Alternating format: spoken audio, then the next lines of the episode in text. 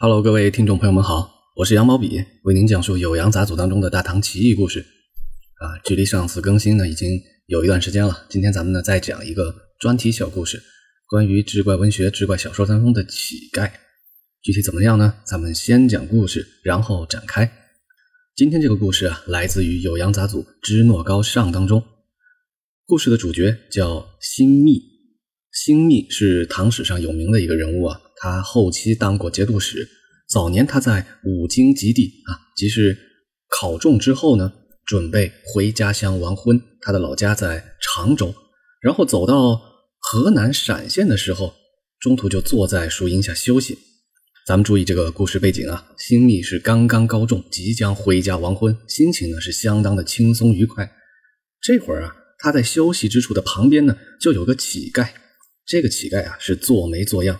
齐聚而坐，什么叫齐聚呢？咱们知道古人的正襟危坐呀，是需要啊把屁股放在脚后跟上啊，这是一种非常不舒服呢，但是非常严肃的坐姿啊。人说坐有坐相，这就是古人的唐朝人的坐相。齐聚是什么个做法呢？非常不讲究，坐下之后啊，把两只腿向前大拉拉的张开，哎，这种做法呢被称为齐聚而坐。这个乞丐就这么啊非常不礼貌的坐着，然后啊，不仅坐姿不雅。他的相貌也非常丑陋，脸上结着疮痂，还不仅相貌丑陋，他浑身还破破烂烂，衣服上都是虱子啊，一看就是个藏污纳垢的人。这个乞丐还跟新密搭讪说：“哎，您要去哪儿啊？”新密完全不想搭理这个乞丐，扭头不耐烦就走。乞丐却偏偏要跟着他，哎，像个牛皮糖一样粘着不放。新密的马不好啊，就甩不开这个乞丐。乞丐一直跟在旁边，不停的偏要跟他说话。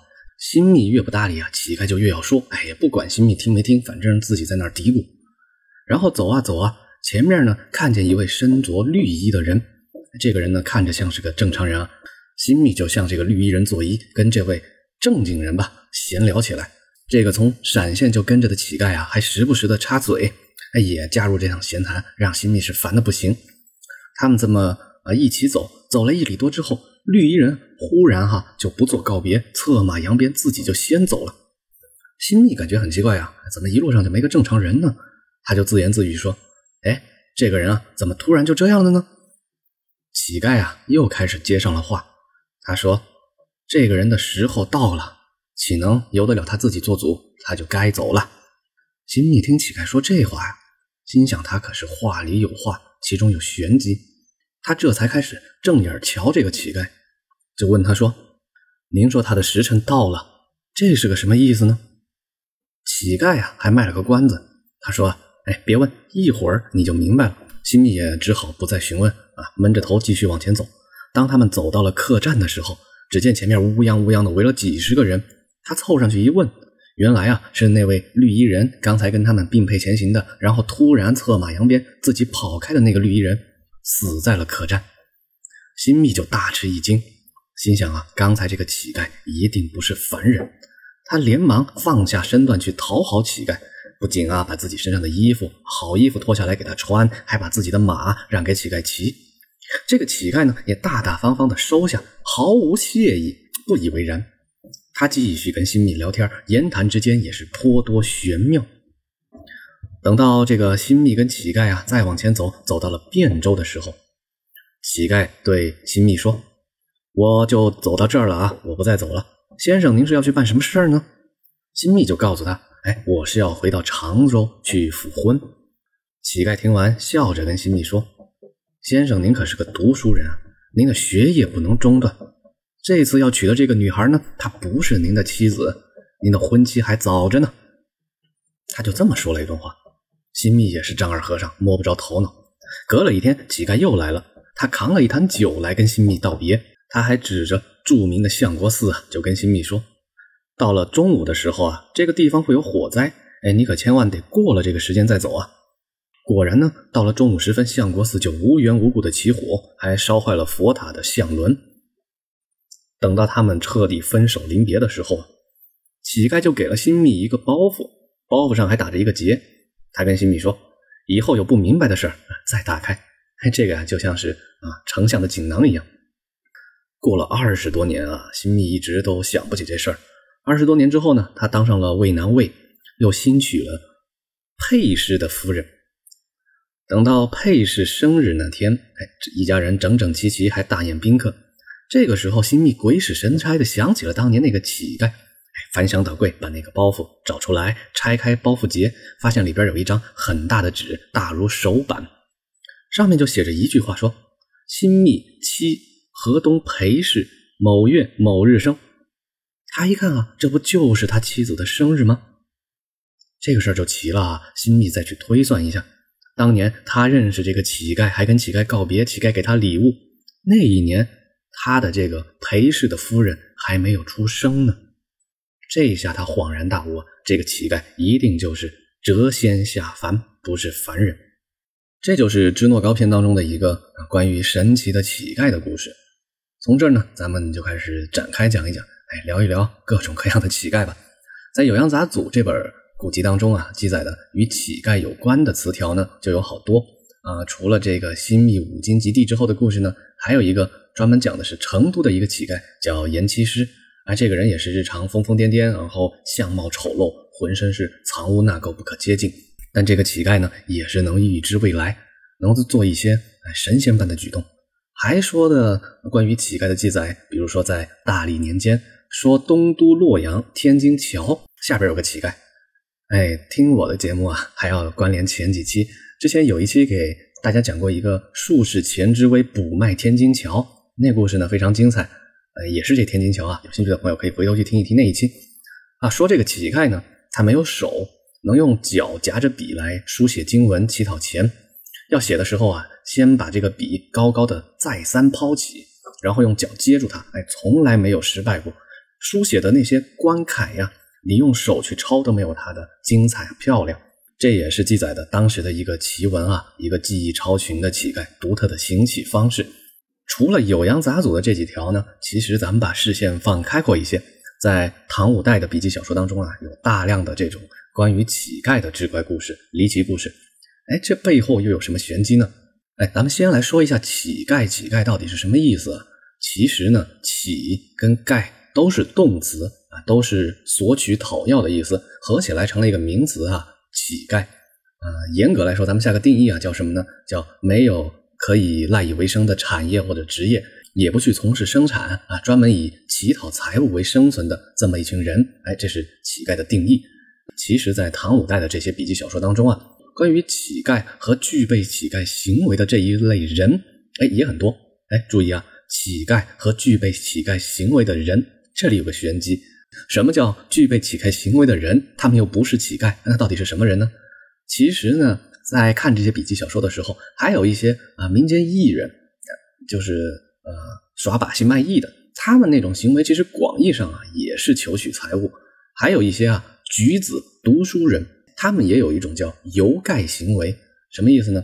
虽然他们是文人啊，但是他们没有钱，他们要去赶考或者周游四方的时候。啊，或者是他们为了谋求那些达官贵人的举荐，他们会向一些地方长官或者当地的啊高门显宦来去乞求食物，然后用诗文来作为回报。啊，这种人啊，就是我刚才说的，具备一定的乞丐行为，但是不是乞丐的人，游丐举子。咱们过去啊，在研究唐五代小说那些类型化形象的时候，往往是把目光都聚焦在那些神仙精怪呀、官吏商贾啊、江湖游侠呀，甚至是域外的胡人啊，等等等等。但是单独讲乞丐的呢，也有人注意啊，但是注意的还不是那么多。那其实这个时期关于乞丐形象的小说呢，也有不少。